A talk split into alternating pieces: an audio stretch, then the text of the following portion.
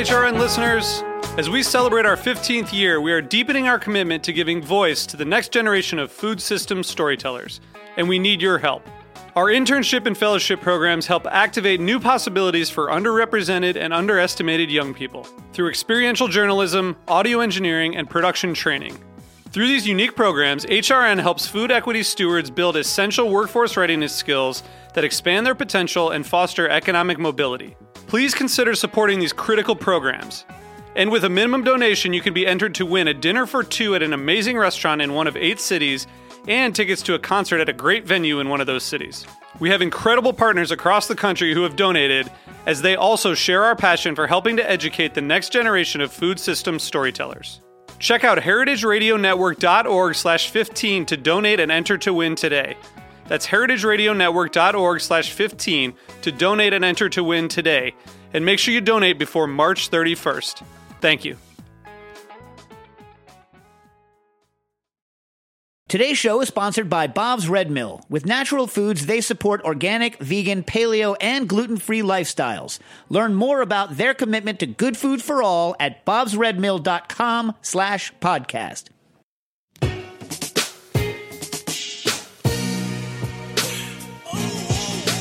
Thank you for listening to Heritage Radio Network. We are a member supported nonprofit food radio station. That means that every single thing we do, from broadcasting 35 weekly shows for free to bringing you exclusive content from sold out food events across the country, to offering scholarships to high school students, is only possible thanks to the support of our loyal members. And we want you to join the club. Become a member during our 2017 summer drive to get access to sweet swag and pledge your support to the world's only food radio station. Visit heritageradionetwork.org slash donate to become a member now.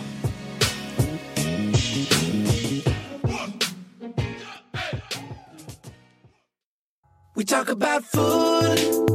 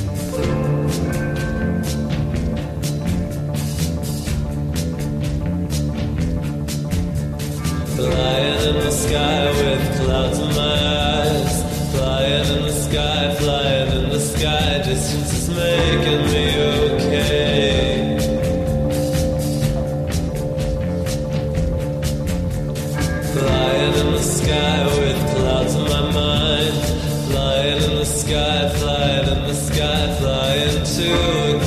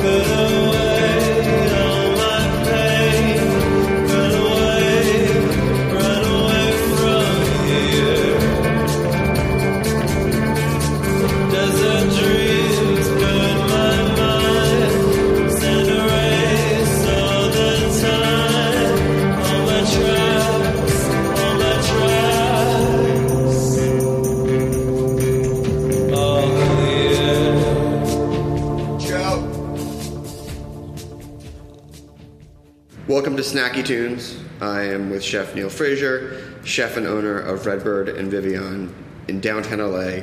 Welcome to the show. Thanks for having me. Oh, thanks Sorry I for. was so elusive. Oh, you know, we run on our own schedule, That's good. and uh, getting pinched out, so we have found that interviews are happen when they're supposed to happen. that's good. Um, so you've been you've been in the kitchens for quite a long time. I've been cooking for a couple years. Yeah. Uh, how how old were you when you got started? Uh, my first restaurant job was in high school. Yeah. Um, my first restaurant job was in high school. I, I raced bicycles, and a guy I raced bicycles with um, also was a chef. Kind of got me involved in cooking. He worked at a place called Outside China. It was like a Chin Chin ripoff, and I worked there in high school. Uh, weekends, things like that. You know, working the uh, pantry station and the Hunan oven. Uh, I probably worked there maybe 30 or 40 days. Uh, I worked at Baskin Robbins when I was in junior high, um, and then I started cooking. You know, after my kind of my kind of put my professional cycling career to bed. What uh what made you put that cycling profession to bed? Um, a, you know, kind of a litany of you know bad things. Um, you know, some good, some bad. You know, my high school girlfriend got pregnant. Uh, find out shortly thereafter that it was my child, and ended up having a child when I was 21. Um, you know, just not really making it in college. Uh, doing very well as a professional cyclist. You know, making two to three thousand dollars a year, and uh, it just I wasn't cutting it, and I. Yeah. Uh, I was riding down the escalator at the Stone Hills Mall in San Francisco, and I got to the bottom of the escalator. I decided I wanted to be a chef, and I moved back to uh, Los Angeles from San Francisco, and moved back in with my parents. There was one restaurant uh, in Laurel Canyon at the time. I knocked on the door. It was called the Coyote, and uh, asked the chef for a job. He said, "You start right now." Amazing. What year was this? This was uh, 1989. Do you think that someone could do that now? Just knock on a restaurant's door and just get a job just like that? Yes, I think you can knock on a door of a restaurant and get a job. Yes, absolutely. Really? And I wish more people would knock on my door and ask for jobs. So if I were to knock on your door and say I have limited to basic skills, not restaurant skills, where would I start? I usually say, you know, I'll, I'll pay you when you can get to the point where I, you know, can afford to pay you. Gotcha. Um, a little different back then. I was probably making, you know, three dollars, three fifty, four dollars an hour. Yeah. Um, you know. Uh, Which went a little bit further back then. Not yeah, well, not I mean, yeah, It, was, it, was, it was expensive. We were selling pizzas for Yeah. eighteen dollars and pastas for nineteen dollars. I mean, um, you know, the I was you know I was making thirty or forty dollars a day. You know, and you know it's different now with the minimum wage going up, but you know I, I have a guy in my kitchen right now, no experience. You know, is washing dishes. Um, friend of uh, one of my friends, or son of one of my friends. Yeah. You know, family member of one of my friends. Um, and he started out at the bottom, and you know he, he worked a couple days for free, and you know we gave him a job as a dishwasher, and he's killing it. You know he's you know trying to get in there and do the best job he can possibly do, and that's really when you're talking about trades, that's what you need. You need a good work ethic. You know the rest we can teach you. Yeah, I mean it's it's skill and I mean intuition. I mean to a, at a point too as well, right? I think all that can be taught. I think that you know the idea that you know we're not curing cancer in the kitchen. You know, we're cooking food, and I think that I can teach just about anybody. When I mean me, I mean me and my sous chefs and the people who Sure. run management in my kitchen. Um, you know, I think we can teach anybody how to be a good line cook. So um, you're you're working in Laurel Canyon, uh, and when did you know it go from I want to do food and sound like you knew that you wanted to do it to being like I'm really going to make a run at this. Like I really want to go all in. Maybe you think about starting working at higher end places and business. Um, what made what was that switch for you? I had a, a friend that I met at Valley College. Mm-hmm. Um, I was kind of dabbling in going to college, and I went to San Francisco State for a semester. Went to Valley College uh, in the San Fernando Valley for a couple semesters, and I'd met a guy in photojournalism class, and he also was kind of getting the uh, tickle to be a chef. He got a job at a restaurant called Eureka. I was working at this pizza place. You know, that being said, this pizza place was started by a guy named Ed LaDou. Um, Ed LaDou's first job was at Spago. He invented the California pizza. He went on to start a pizza chain called California Pizza Kitchen. CPK. Um, he was a raging alcoholic and uh, sold all of his shares a day before they went public and opened a little pizza place in Laurel Canyon. And over the course of the next 15 years, you know, drunk a couple bottles of Jack Daniels every day and ended up dying from alcoholism, unfortunately. Woof. Was But, that a, um, was that a? I mean, given uh, the notorious lifestyle of what chefs could be, especially in the '90s, was that a, a lesson to you to sort of stay on the straight and narrow, or was it? I don't know if I was that aware. I think you know at Yeah. a certain point you you know if you're in a situation that's you know not so unique, Mm-hmm. I think you you kind of own it up to like that's the way it is. I mean, Right. You know, I was you know talking to my mom today. I'm you know unfortunately or fortunately you know I've well, I've lost a lot of friends. You know I've lost friends to you know painkillers that led to heroin, that led to overdoses, to death. Yeah. I mean, one of my, you know, my second job in Eureka, which was where this guy Dan got a job, which was Wolfgang Puck's second or third restaurant. Um, you know, I was a prep cook there. One of my biggest mentors there, his name was Eric Karp, um, was a drug addict as a kid, was clean and sober for a very long time. You know, had some back problems. Started, you know, taking some medication for his back and got, you know, hooked up with heroin again and OD'd. You know, um, one of my, you know, early career, you know, just a rock star in the kitchen, just a super amazing guy. Um, and unfortunately, you know, the dragon got him. You know, Yeah, I mean, I think it's tough to um, it's tough to watch. I mean, especially when you're a career chef, as the way that you are, and you've been through all these big kitchens, to see that sort of lifestyle. Know is this a problem or is this just sort of what's accepted as part of the trade? You know, I think it's things have really changed. You know, Yeah. I think that um, you know times have changed. You know, I don't I don't drink with my staff. You know, I drink with my staff once or twice a year. Yeah. You know, maybe individuals I'll take out to dinner from here to here, but you know, I don't hit the bar with my staff after work. You know, I mean that was commonplace when I was a kid. You know, every chef I worked with, you know, you got done with service, you took him out to the bar, you drove him home in the morning. If they're, you know, you pick him up the next day, drive him back to work. I mean, you were basically chauffeur, commis, you know, um, you know, this was my life, you know, and um, you know, the people that I got to experience that with, I learned a lot from. Mark Valiani, another guy I worked for, who was the sous chef at Eureka. I worked with him at Spago. I worked with him at uh, at Rocks. Um, you know, we, we used to go drinking, or you know, almost every night. You know, or we'd go somewhere. We'd play baseball after. You know, we we do all sorts of stuff. That stuff, it just doesn't exist anymore. I mean, that all that stuff has been pushed out of me by. Um, you know, it's just being abused. You know, not not being able to manage my people in that way. I, I have to manage a little more You- professional. And it's um, you know, you work for some great names. You work for Keller. You work for Wolfgang. You know, I mean, you work there, and um, aside from the, I guess, the discipline, what did you take away from when working at those places and sort of like understanding what it meant to manage a team, which is, I think, something that is rare today to find people who really understand how to manage and run a restaurant, the team they work with. Uh, what did you learn during that era of cooking as you're starting to think about what it would be like to open up your own place? I mean, all, all the chefs are very different. The way they, their Yeah. their styles are very different. You know, Wolfgang um, was very kind to people in the kitchen. You know, to to a point, he was very um, I don't say passive aggressive, but always kind of like jokingly. You know, like we always have a joke, like I, you know, Wolfgang would come to the kitchen, and he'd see you, he goes, "I thought I fired you already." Like, you know, Yeah. he would make kind of condescending jokes that were meant to be funny, Yeah. but they were condescending. Thomas was super serious, you know, barely cracked a smile, um, very intense. You know, one of my favorite kitchen stories when I was working at Checkers with Thomas down the street. Um, he was really upset at this grill cook. There was this big white kid, Yeah. uh, 6'2", 6'3", just strapping white kid. And uh, somehow he got the, ni- the nickname of Sunshine. and he like served some bad food one time. And uh, I never, this is the only time I lot, you know, saw Thomas really lose his cool. And he basically picked a fight with the guy in the middle of service. He goes, Sunshine, I want you to come over across the line right here on the pass because I'm going to kick your fucking ass.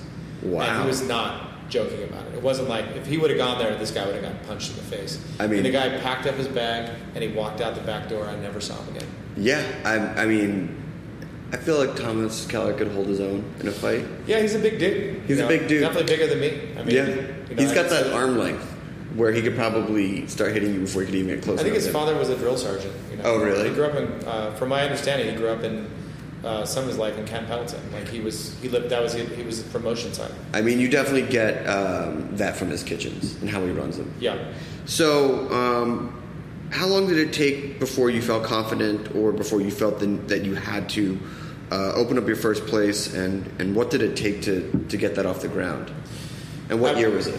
I was uh, working at uh, Rocks with uh, Mark Valiani. Uh, it's a Hans Rockenwagner restaurant. It was in the Beverly Prescott Hotel, now called the Mr. C, or it's on basically uh, Beverly and Pico, Okay.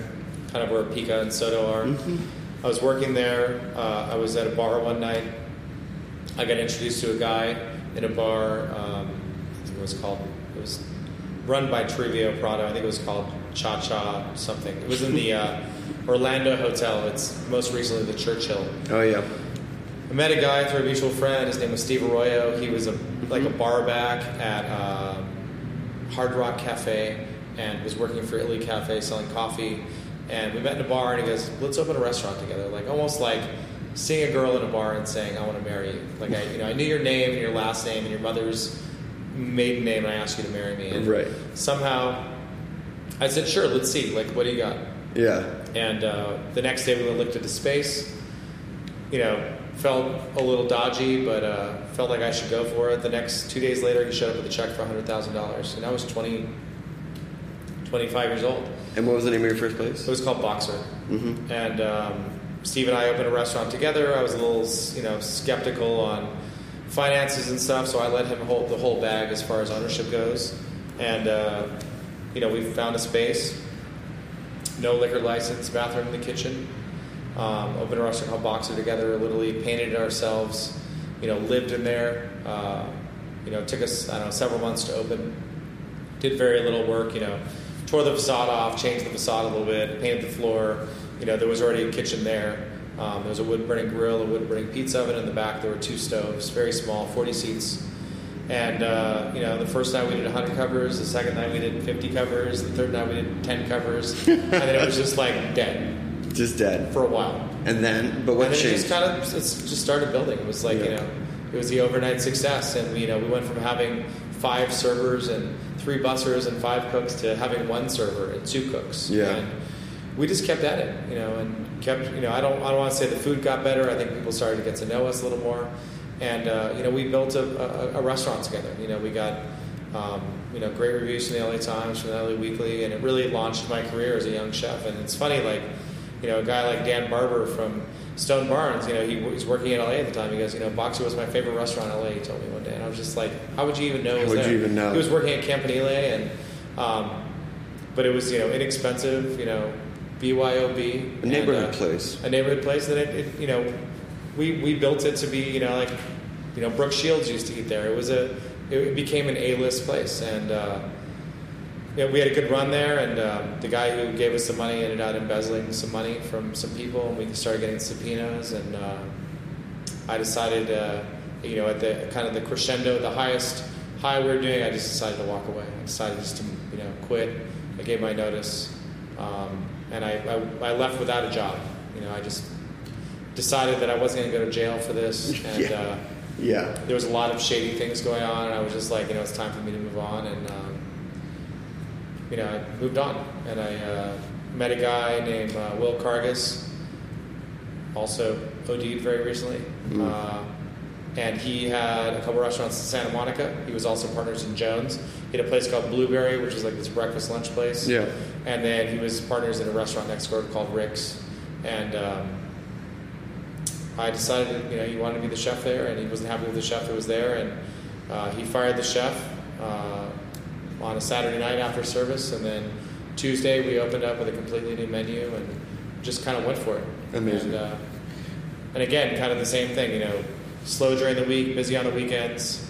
I ended up meeting my uh, my wife there. Um, she was the assistant general manager, and you know, again, made a good run at it, and you know, cooked some good food, and you know, it was a kind of a restaurant that was on. I was the third or fourth chef. Yeah. It was like a you know a nightclub on the weekends and kind Sure. of a fine dining restaurant during the week, and you know, we do 40 covers on Tuesday night and 400 covers on Saturday night, and um, you know, how to run in with the ownership and kind of walked out with my chef cuisine, my pastry chef, and uh, my uh, sous chef. You know, met uh, the um, Jimmy uh, Murphy uh, was reopening Jimmy's in Beverly Hills, and they were. Uh, you know, redesigning it, and so Chris and I got involved as co-chefs in Jimmy's Beverly Hills, and uh, remodeled this, you know, kind of iconic 20 year restaurant.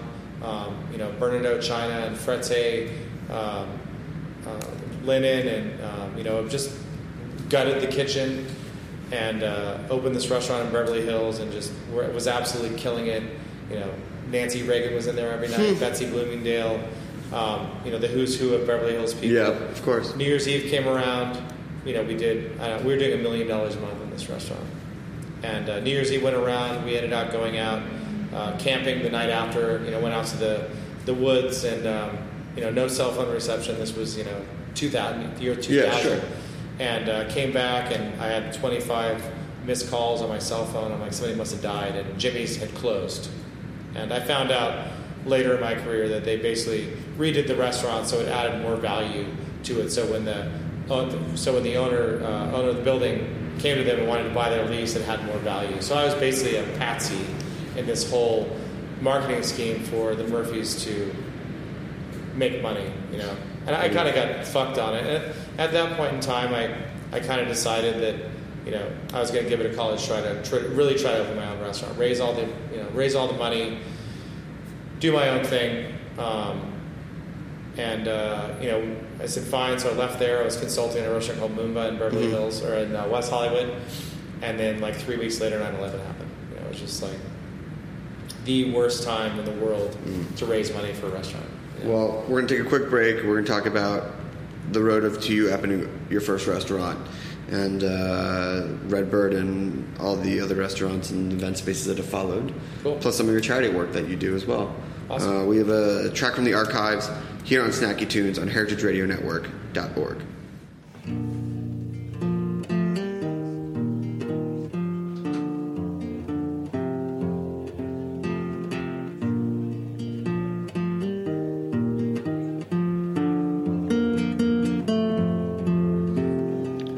Tonight a blue balloon blew by me on the sidewalk.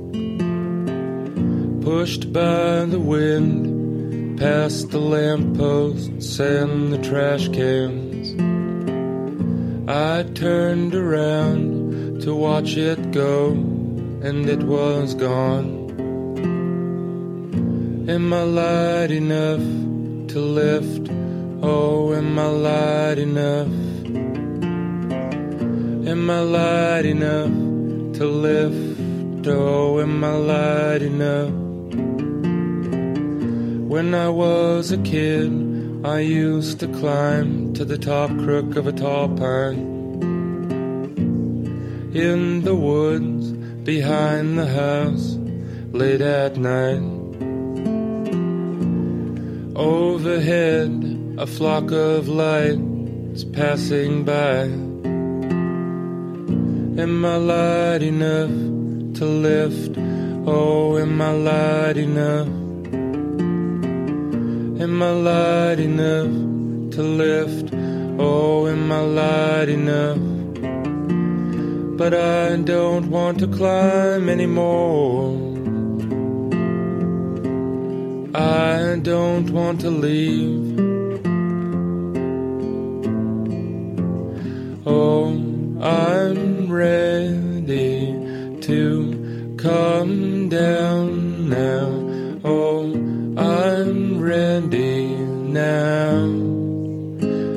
Can't calm down. I can't calm down. I'm ready now to come back to the ground.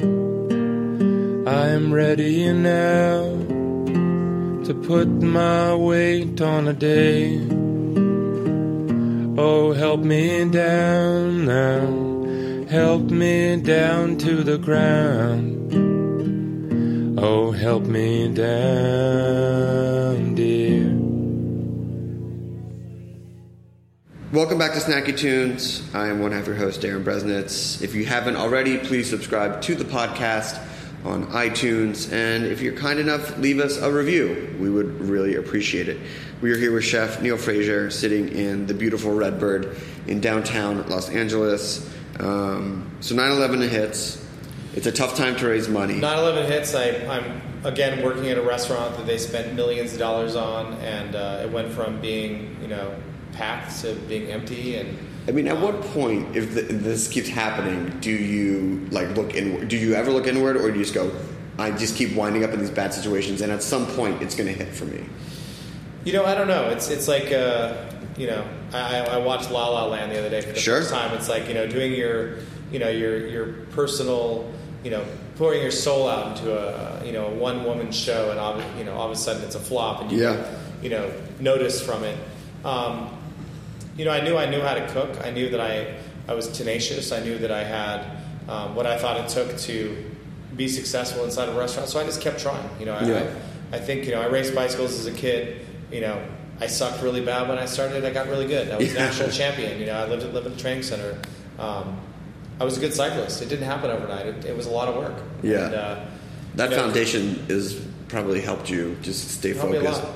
Yeah. Yeah. And you know, at the end of the day, I really wanted to be successful. I wanted to do my own thing. I, I, I found a space I, I really loved.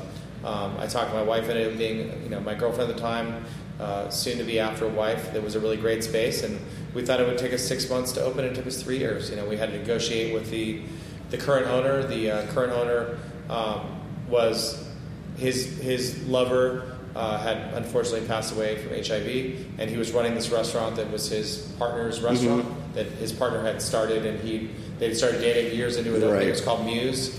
Uh, it had a great track record. It was there for I want to say 20 years, um, and I just thought that was the perfect spot. It was on Beverly Boulevard, which I had spent. Oh, yeah. You know, Boxer right down the street. Sure. You know, kind of. You know, I worked at Revival Cafe. I'd spent a lot of my childhood. I went to Fairfax High School.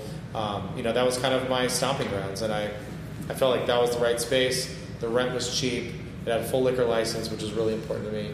And we just whittled away at it, and finally came up with a deal, and um, you know, ended out, you know, taking on a partner and some investors. But at the end of the day, we opened a restaurant that we were really proud of, and uh, I think you know it was a great success. And what was the name of that place? It was called Grace. It was named after my first daughter. And um, what was it like going into business with your girlfriend slash fiance slash wife? How was that? Because a lot of people do not do that and try to have a separation between at home and at work. You know, I'm very fortunate that you know I, I've learned through uh, trial and error, uh, more on the error side of how to be uh, supportive of my wife and how for her to be supportive of me. And you know, I think that I spent a lot of the time early on not really trusting her and making unilateral decisions that affected us both negatively. Um, and through you know opening a lot of businesses together and trusting each other and realizing that there are certain things she does much better than me that I just completely divert to her on those things. I don't Yeah. second guess her, and because of that, we have you know probably the strongest relationship we've had since we've started dating, and we're good partners. You know, but it didn't happen overnight. And you know, at the end of the day, I work a lot. She works a lot. If she did something different, I don't know if I'd ever see her. You know. Yeah, so it's nice to have someone, sort of a family business. Yeah, and, you know, at the end of the day, like you know, we want to take time off. We take time off. We're the owners. Like we're not like, hey, hey, Ron, can I take Monday off? no, asshole, you're gonna you're Yeah. gonna go in there and work on Monday because I, I'm taking the day off. You know, Mm-hmm. it's like there's something to be you know said about being your own boss, and It's very know, nice. It's it's an It uh, helps. yeah. It definitely helps. It definitely helps with uh, relationships, especially Yeah. when you and your wife are the boss. Yeah, Um, so I know that the restaurant after that was BLD, but I want to make sure that we get to Redbird because Redbird has really become such a defining restaurant of not just your career but of downtown LA. Um, so so how did you um, start thinking about that? Because you know um, BLD uh, and Grace um, were a certain types of restaurant, and I feel like Redbird Sure. was like the next evolution. Well, we had two restaurants on Beverly Boulevard, very close to each other. Uh, we were doing very well.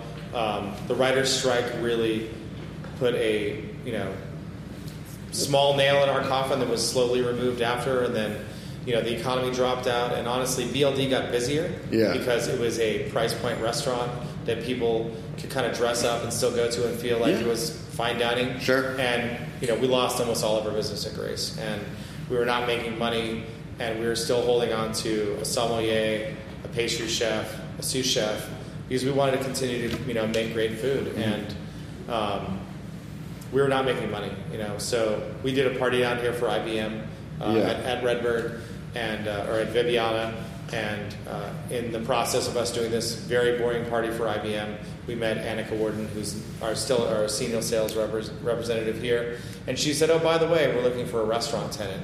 And we toured the building, and we immediately fell in love with it. And we decided at that moment we're going to sell our restaurant Grace and move it downtown and have Grace to whatever's going to call. We thought it would take us six months. You know, I got a, uh, a loan from Wells Fargo to pretty much cover the whole thing. The landlord was going to give us a million dollars, and you know, slowly started you know unwrapping the onion and realizing that the building was in receivership and I needed a guarantor for the loan, and then kind of everything was pulled off the table, put put back on the table. We were very again very persistent with the owners that we were the right tenants, Yeah. the right people for the job, and they eventually. Uh, you know, changed their tune. We ended up signing our lease. We ended up taking out a business partner. That business partner ended up refinancing the whole building. Um, we went from being one of seven or eight uh, preferred vendors in Vibiana to running the whole facility. You know, we went from being, you know, a tenant to being the owner of the building in a very short amount of time. And you know, six years later, um, you know, I consulted at the Strand House. Uh, Amy continued to work at BLD, and uh, six years after us doing the party for IBM, we opened Redbird. I mean, do you feel that, and obviously your career is not over, but your career to that point of all the learnings and of all the work and the trial and error led to what this restaurant was?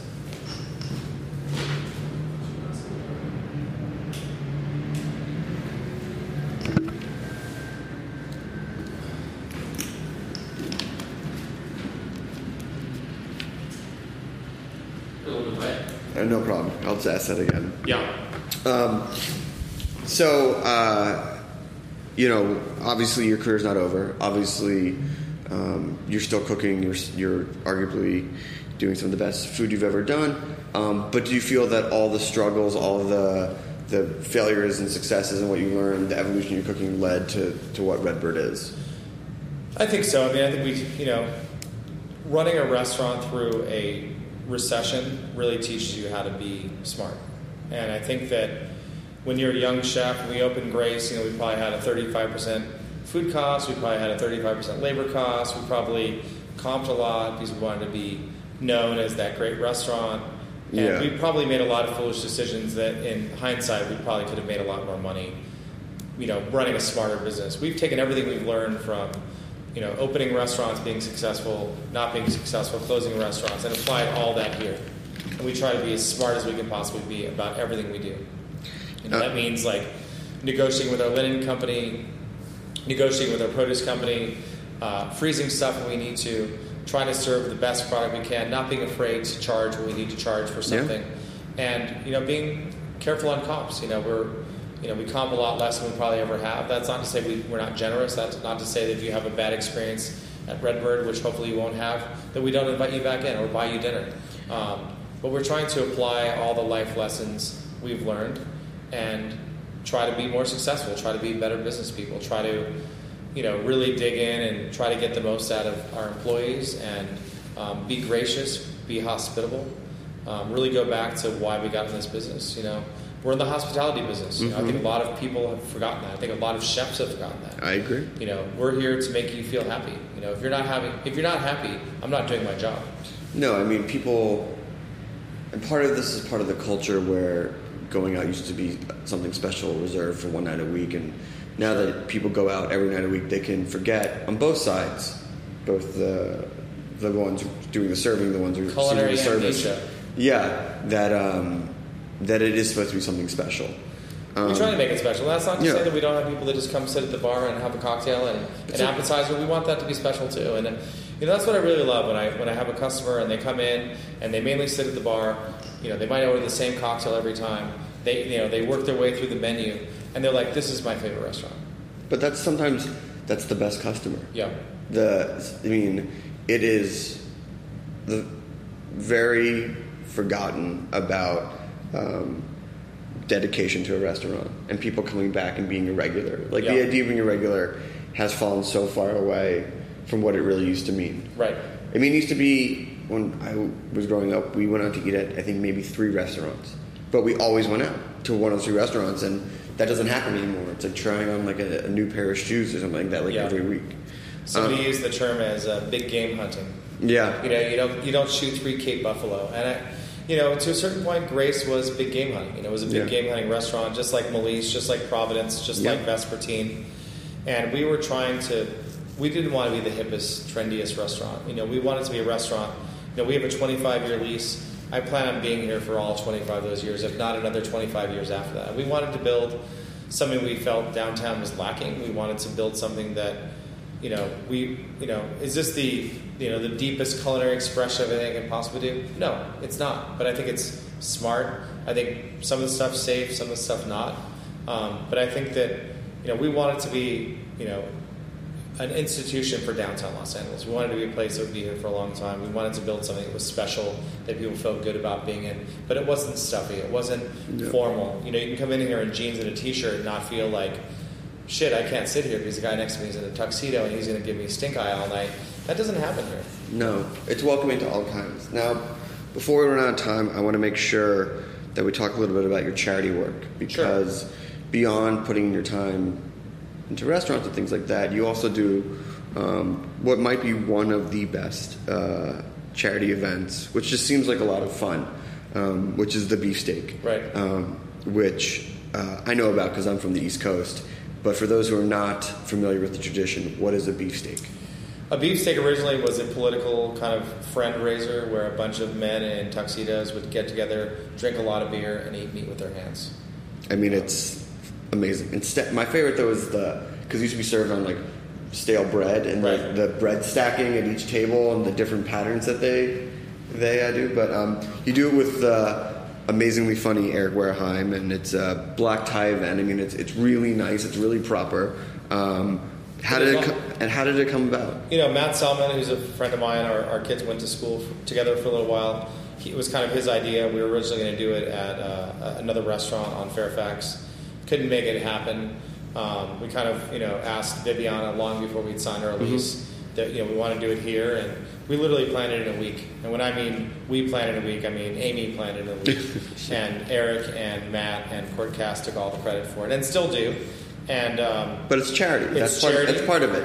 and you know, every year, again, we get smarter. Like you know, there's been a couple of years where we've made a very small donation to the LA Food Bank, and you know, every year we get a little smarter. We get more donations. We get, you know, we did a the biggest VIP we've ever done this last year. We had It was huge. 150 people for VIP, and you know, all the proceeds, uh, all the profit went to the LA Food Bank, and you know, kind of uh, Amy and mine, you know, stance on on things is, you know, I can't write checks. You know, I'm not, you know, I'm not a philanthropic person. I'm not there in my career. What I can do, I can donate my time. I can ask people to donate product. We can figure out ways to still give back, and that's what we do. You know, and uh, we do a lot of charitable work. We do a lot of charitable work here. We do a lot of charitable work out of the restaurant, um, and I feel like, you know, somebody said like I think it was uh, Tom Colicchio said you know it's like chefs are kind of like first responders you know it's like they're kind of the first responders onto like trying to raise awareness onto something and, and that's kind of true you know Yeah. and we have a great vehicle and um, we have the great ability to create something that people want to pay money for and I you know it's amazing some of these charity events we do you know we do Alex's lemonade stand.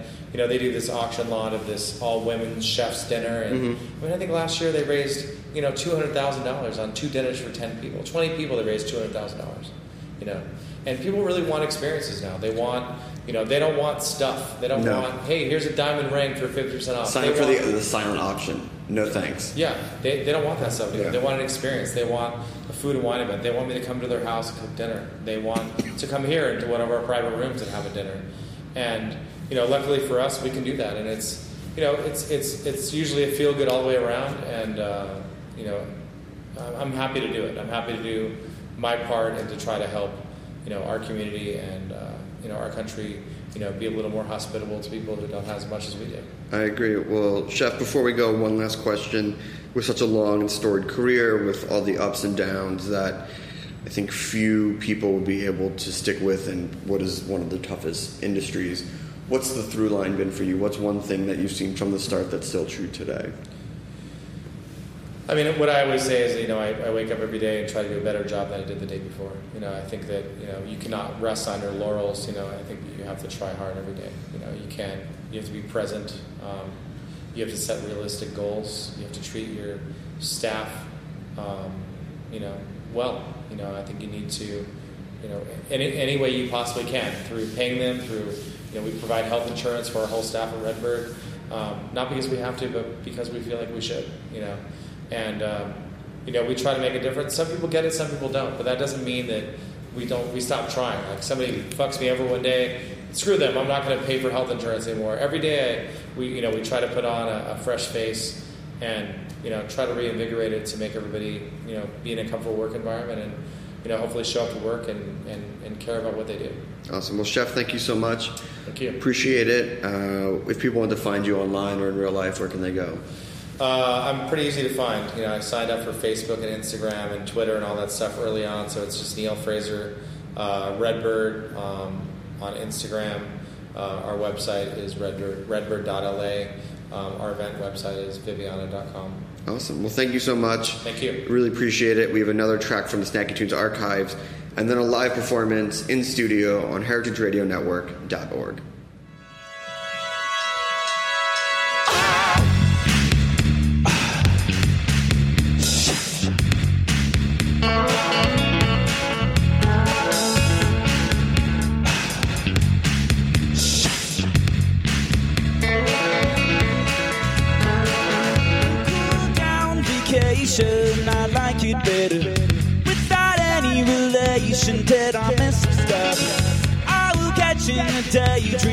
without closing my eyes. Ooh, yeah. New sound temptation, can't look away.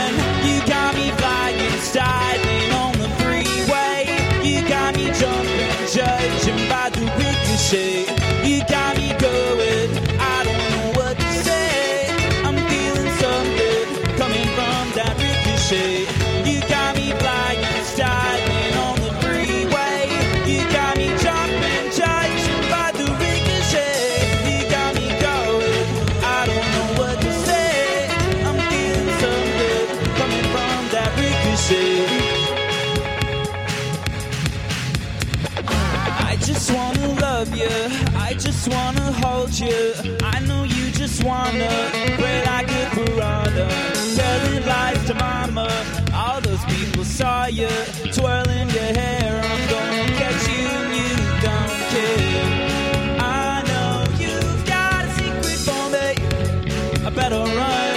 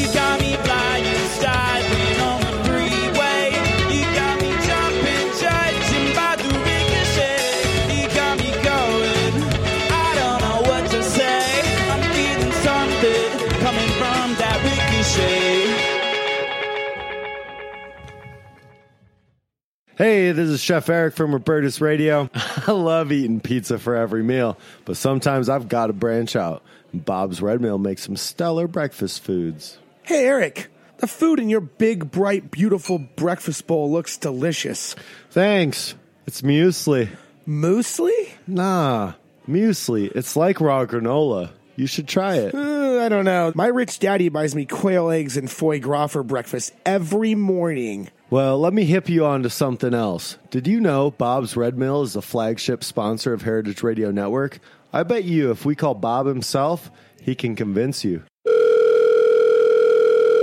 Hi, Bob here. Wait, is this the man from the muesli package? Yes, I'm Bob Moore. How can I help you? Uh, hey there, Bob. This is Eric from Heritage Radio Network, and I'm here with Mike, who I'm trying to convince to try muesli.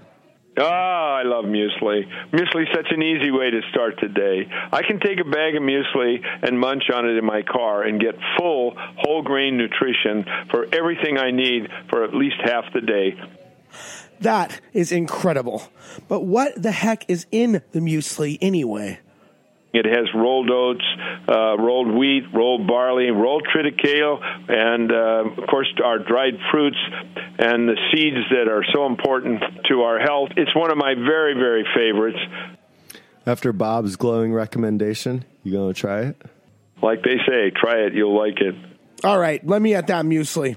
By the way, you can find more delicious whole grain breakfast ideas at bobsredmill.com slash podcast. I'll check that out. I'll surf over there. Surf on over, dude.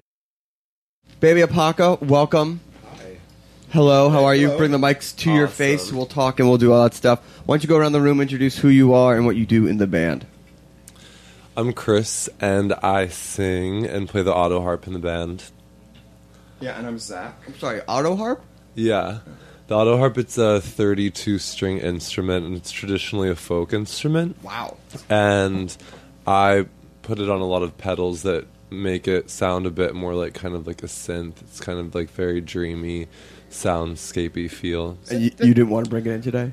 No, we don't have it today. Is that the thing the guy from the Lovin' Spoonful used to play?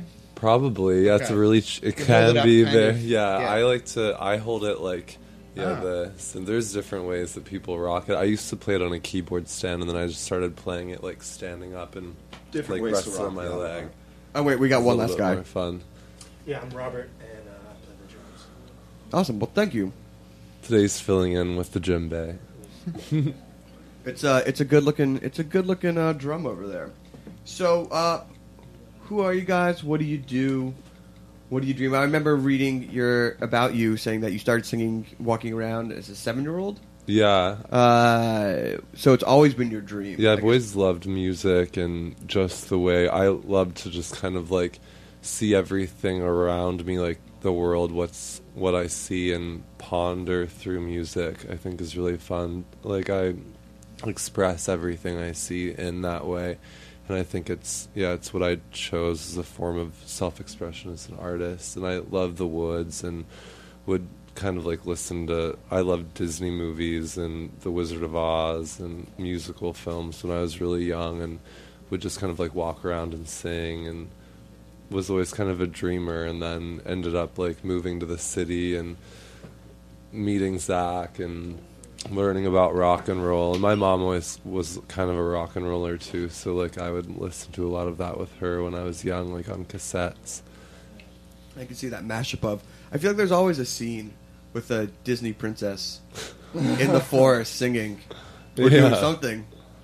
Um, and who knew it would turn into manifest itself into an awesome band? Yeah. I wish that you would, when you put down your influences, like if you like Sleeping Beauty or Belle from Beauty and the Beast, you might like our band. Beauty and the Beast was my favorite. And I love Fox and the Hound, which that doesn't have music really. Fox and but- the Hound's a classic. But I love the story. Yeah, I like him with like a Bell Fox and the Hound hybrid. Yeah, that's good. Give it enough time. I'm sure Disney will do it. Yeah. um, and so you guys all hooked up and you met. And what what year was this? When did you guys all meet? We met two years ago. Okay. And then And then Robert more recently. Then Robert, we just is a newer addition. Probably like when did we meet you, Robert? Do you even know? Maybe November. person. So, as you've met each other, have you added instruments to the band, or did you have other people playing those instruments? Yeah, there were other people playing them before, so Sorry, dudes, no pizza for you. yeah, we call them the X's, but love them all. Aw. Uh, well, let's hear a song. Let's let's let's bust out a jam. What are you gonna play first? I think I'm going to play a, a song called Not Strong Tonight. Okay. And All right, here we go, baby alpaca. Here live on Snacky Tunes.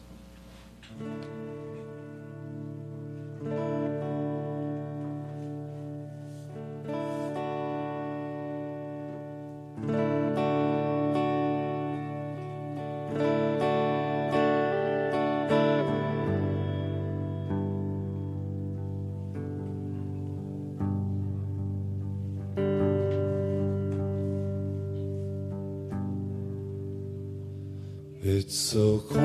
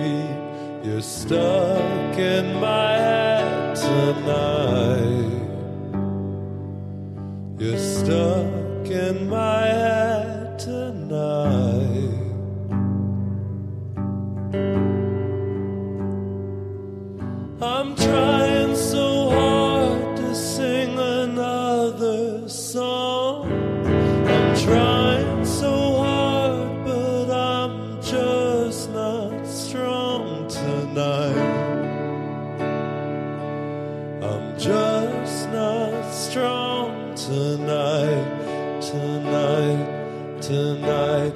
If I could turn back time.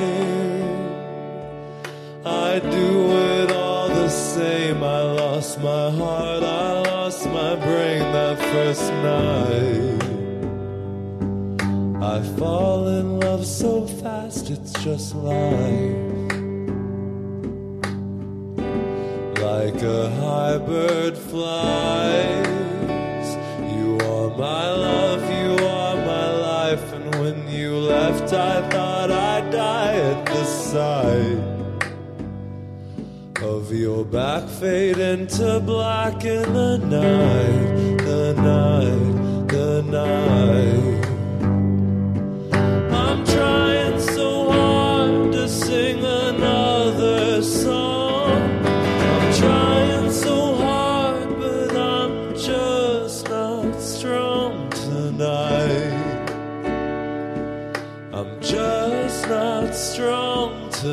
Tonight, tonight, tonight.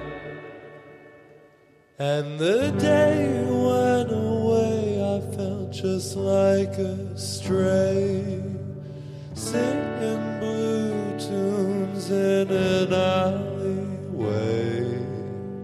playing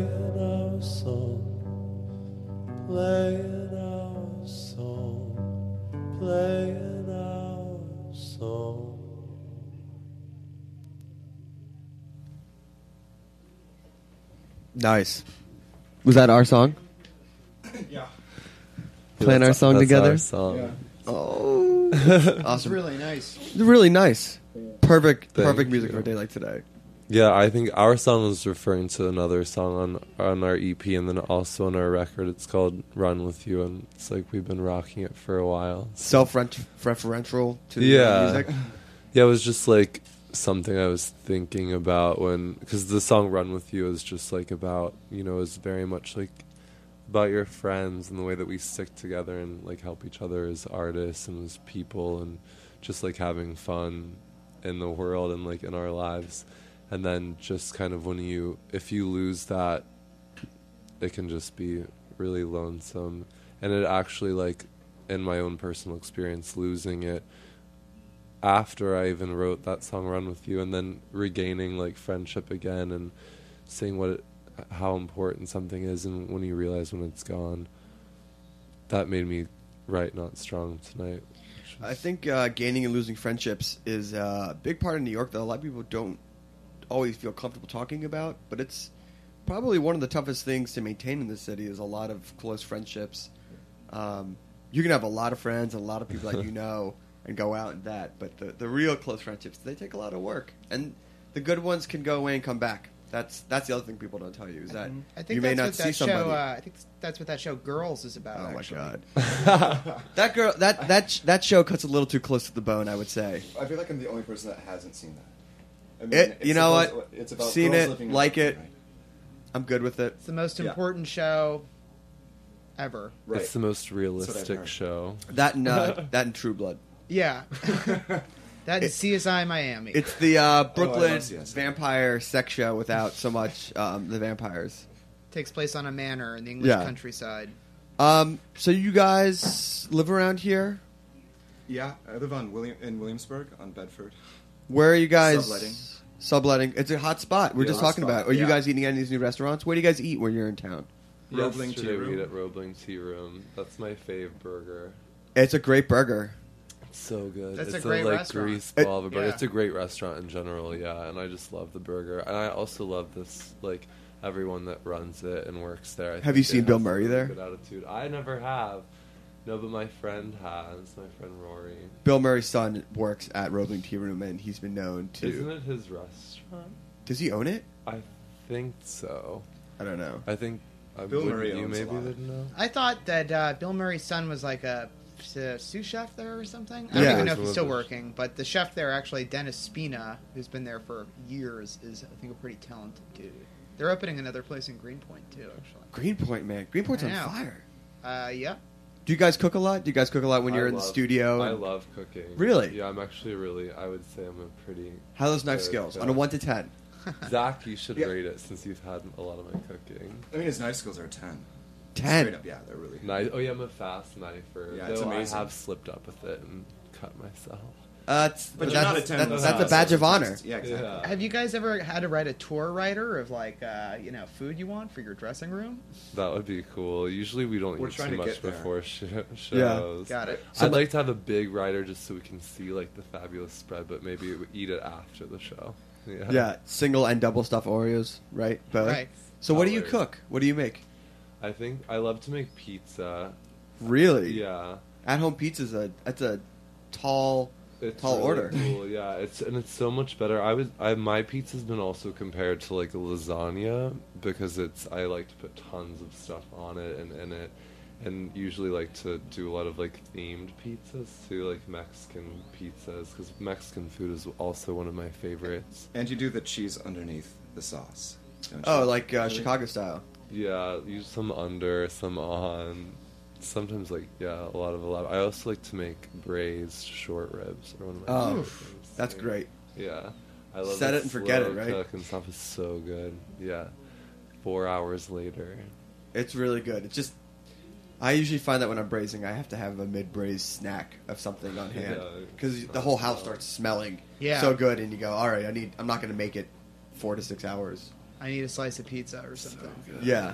And one of my one of one thing that I would like advise anyone making at home pizzas is, especially if you're a New Yorker, is to go ahead and like go to a Ray's Pizza or any of the pizza shops and use their dough because it takes a lot of the time and preparation like out of the cooking and they'll do a much better job than you will at home. Yeah, dough is the is the trick, yeah. and you can stretch those doughs to like two at home pizzas. It's so easy to do, yeah. yeah. Uh, let's hear another song. Yeah, Okay, let's, yeah. Good. let's play Run With You. Yeah, let's play Run with. Let's, let's hear what our song is all about. Uh, here we go. Uh, Baby Alpaca again here on Snacky Tunes.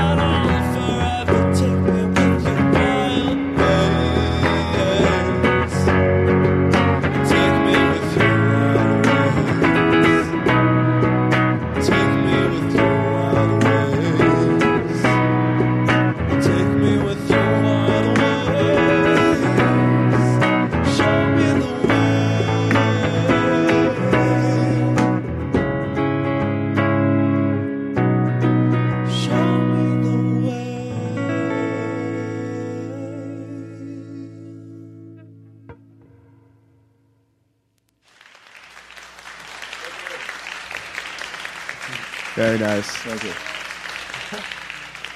Thank you, Roberta. That was a great song. That was great. Yeah, the uh, the infamous effects button that that got taken away from us. That's awesome. Because we used to play drops instead of hand claps.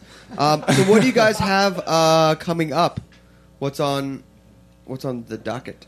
Yeah, we have a few things going on. Right, we've actually it's been really fun lately because we're as a band like have been playing a really long time and really like honing in on our craft and like on playing together and working on all of our recordings, which we have done in so many different places, and it's been an amazing experience. We just like finished recording 16 songs.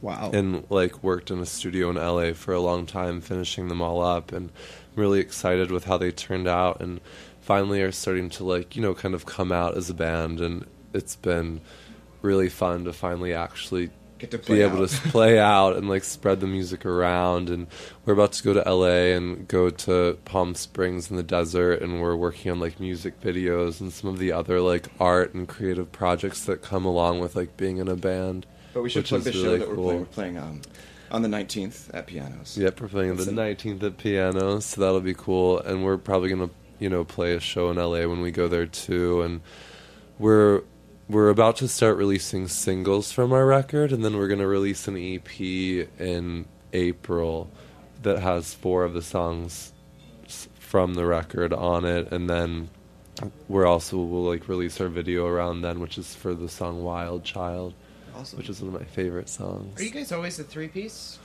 We've played with in a, many configurations. We usually we're a four piece. Usually, we have a bassist that we play with, and then we also play with strings sometimes. So that can turn us into like a six piece easy or seven piece Piano. and a piano. But Zach plays the piano too, so we don't have like an extra person for Some that. of the songs we wrote to do like either on guitar or piano, depending on because pianos are kind of more rare. Yeah, so to sometimes and we we'll- like you know live pianos, I mean real pianos. And who are you playing with at pianos? We're playing with um, a band called Teletextile. That's a good name. Yeah, my friend Pamela is the singer in the band. And where I'm- did you get your name from? Um, we're called Baby Alpaca. I wrote a song when I was first like started writing music. I had a sweater that was made out of baby alpaca, and I also had like a little like a dog, a black Chihuahua named Apple, who passed away. God bless her heart forever. And uh, I was just like holding her in the sweater one day, and I started writing a song. It was like, "Would you be my baby alpaca? I would keep you warm from the frigid weather, save you from the storm. Would you be my baby alpaca? I would keep you warm from the January cold and breezy winds. Would you be my baby alpaca? We, or I will keep you cool in the heat of summer. Shave off all your wool. Will you be my baby alpaca? We could have some fun. Let's go skinny dipping out on the pond." Nice.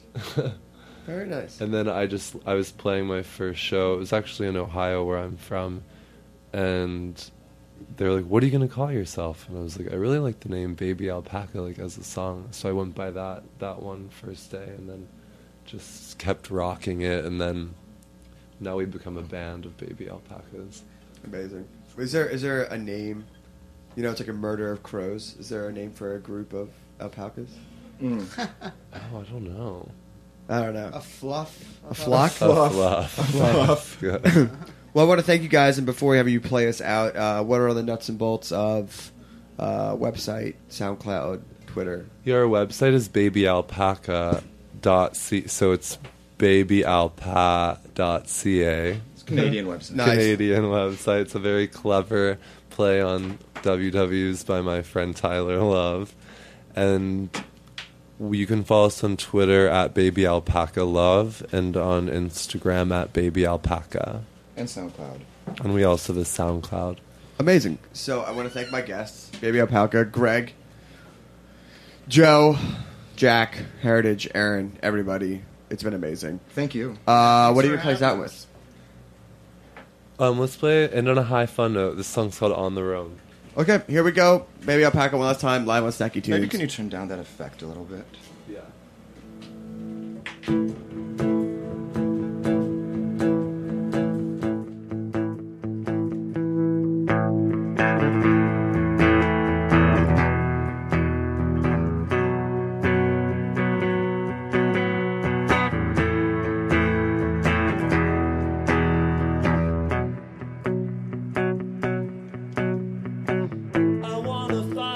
Find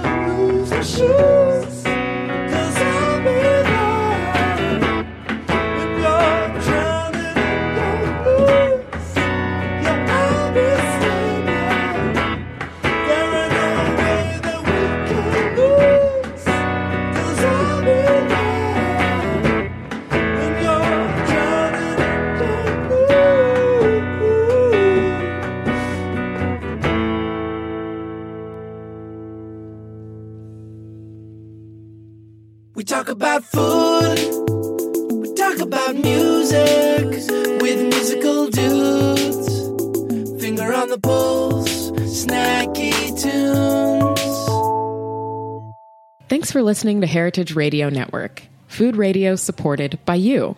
For our freshest content and to hear about exclusive events, subscribe to our newsletter. Enter your email at the bottom of our website, heritageradionetwork.org. Connect with us on Facebook, Instagram, and Twitter at heritage underscore radio. Heritage Radio Network is a nonprofit organization driving conversations to make the world a better, fairer, more delicious place. And we couldn't do it without support from listeners like you. Want to be a part of the food world's most innovative community?